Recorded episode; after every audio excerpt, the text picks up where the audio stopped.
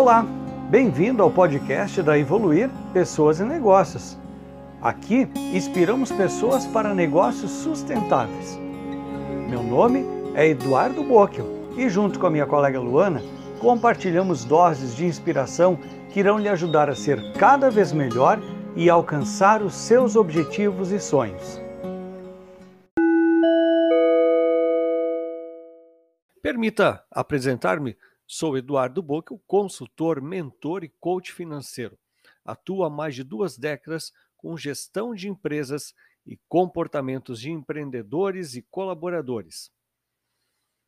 Nessa trajetória, já vi muito problema financeiro de empresas que foram complicadas por questões de manuseio de dinheiro entre os donos da empresa e o fluxo de caixa da empresa, ou seja, mistura de dinheiro pessoal com o dinheiro da empresa, especialmente quando se trata de pequena ou microempresa ou até mesmo empreendedor individual, que é muito fácil a gente misturar o dinheiro das duas pessoas. Exatamente, nós temos a pessoa jurídica e a pessoa física, que precisam ter vida própria financeiramente. E eu vou fazer 2 perguntas aqui. Por exemplo, a empresa ficou no vermelho?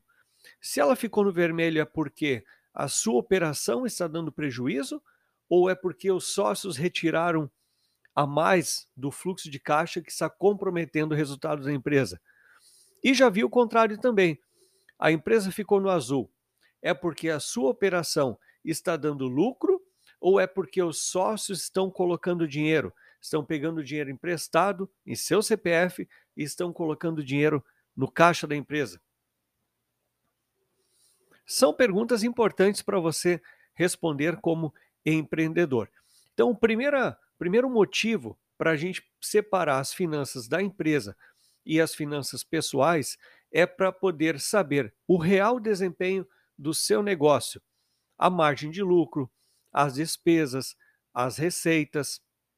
E o que é muito comum, o sócio, o dono da empresa, quando ele está misturando dinheiro pessoal com a empresa e não tem limites e controles, ele acaba se nivelando o seu padrão de vida ao que a empresa começa a gerar de caixa. Então, por exemplo, se em algum momento ele está com um padrão de vida estabelecido a R$2.000 e no próximo mês a empresa conseguiu gerar R$4.000, o padrão de vida dele dobra de um mês para o outro. Mas ele não se dá conta de que os R$2.000 é o limite que a empresa tem para pagar ele.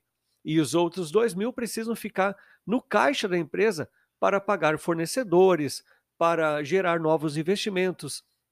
E então, o dono da empresa pega esse dinheiro, troca o seu carro, faz uma bela reforma na sua casa, compra roupa, faz uma viagem e automaticamente ele deixa a empresa no prejuízo.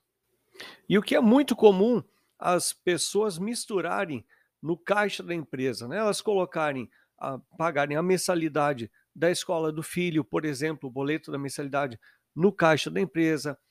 Os empréstimos pessoais são feitos em nome da empresa, né? Para dar dinheiro, por exemplo, a algum familiar ou até mesmo para fazer aquela viagem dos sonhos.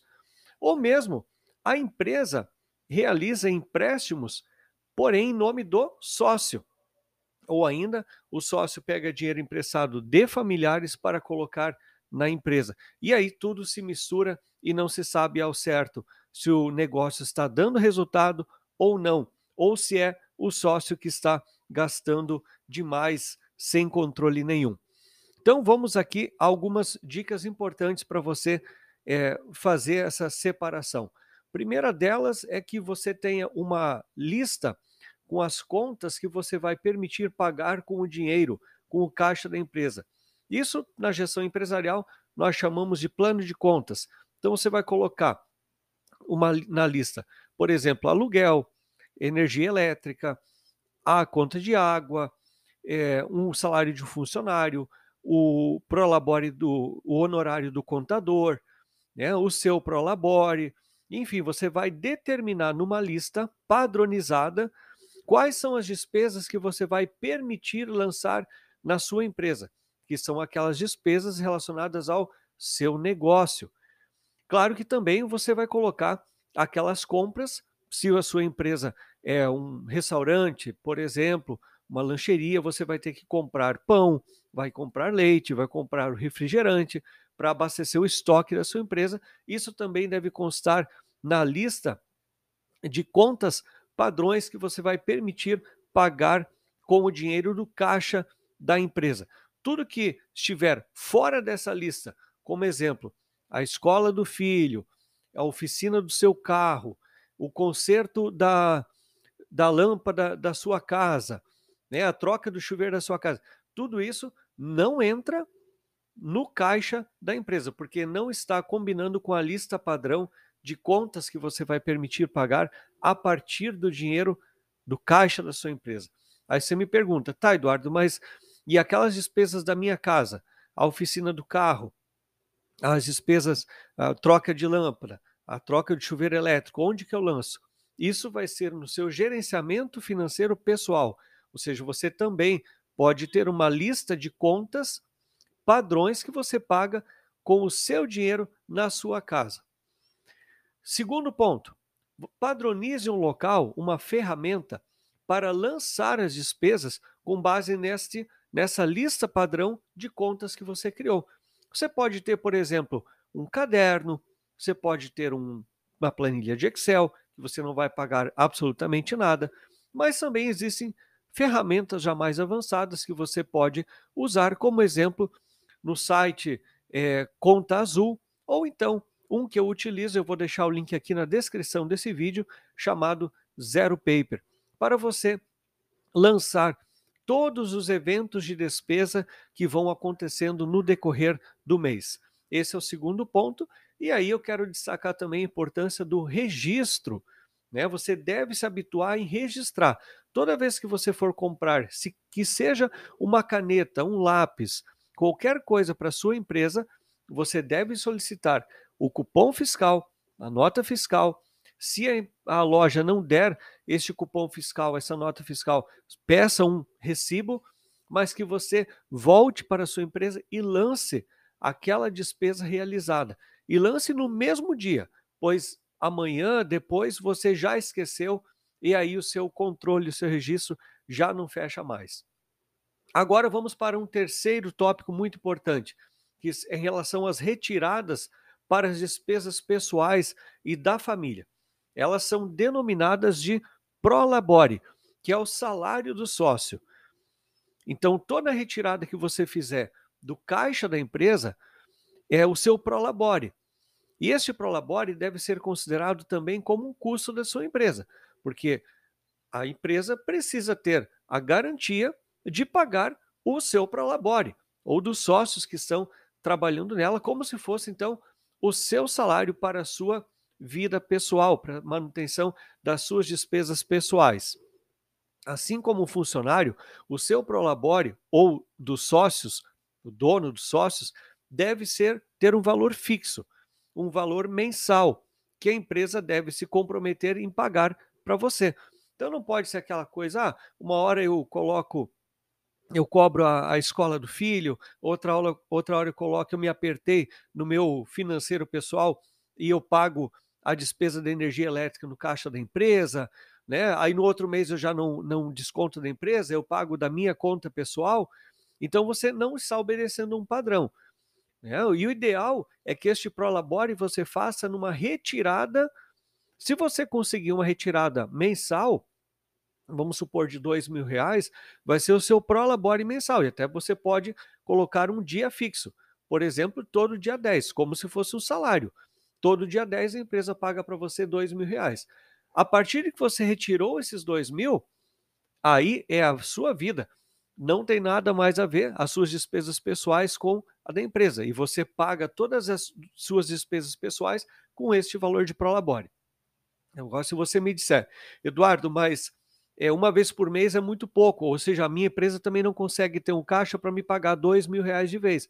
Então você pode estabelecer, por exemplo, R$500 por semana.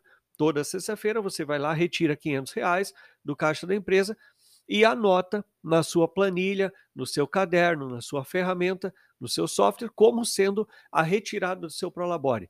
E você, então, se limita, não lança mais nada no caixa que seja das suas despesas pessoais, que não estejam naquele padrão, na lista padrão de despesas da empresa. Agora, outro ponto importante que eu quero trazer para você, que você precisa ter duas contas correntes, né? Não dá para misturar o dinheiro na mesma gaveta, na mesma caixinha ou na mesma conta corrente. Você vai se perder. Então, é importante você ter um caixa, uma conta corrente para a empresa e um caixa também da empresa, se você usa dinheiro físico lá na gavetinha, por exemplo, é o caixa da sua empresa, é a conta corrente da sua empresa. E você ter uma conta corrente pessoal, pessoa física, que quando você fizer a transferência daquele Prolabore, por exemplo, de R$2.000, você pega da conta corrente da empresa e transfere para a conta corrente da pessoa física. O dinheiro que o cliente pagou sempre vai entrar primeiro na conta corrente da empresa, nunca na sua conta de pessoa física. Dinheiro, cliente pagou, entra na conta corrente da empresa, dessa conta corrente você vai pagar as despesas que você tem na lista padrão e você vai também retirar o seu Prolabore fixo todos os meses. E talvez você diga, Eduardo, mas mais uma conta corrente, eu vou ter que pagar mais uma despesa para manutenção dessa conta corrente no banco? Então, busque alternativas de bancos ou cooperativas de crédito, instituições financeiras que tenham taxas bastante reduzidas para a manutenção da conta corrente. Mas esse gasto, ele acaba sendo um investimento. É um investimento no seu gerenciamento financeiro da sua empresa. Então, você vai ver que, com o passar do tempo, esse custo da manutenção de duas contas correntes vai se pagar. E aí você vai conseguir ver o resultado real da sua empresa. Mas atenção, se nessa dinâmica toda a empresa conseguiu pagar o seu Prolabore mensal, conseguiu pagar as suas despesas mensais e ainda está sobrando dinheiro, esse dinheiro você tem que ter toda uma disciplina para não pegar ele e acrescentar nas suas despesas pessoais, no seu padrão de vida pessoal. Então, o ideal é que você encare esse dinheiro como lucro do seu negócio e que você tenha uma regra para retirada desse lucro.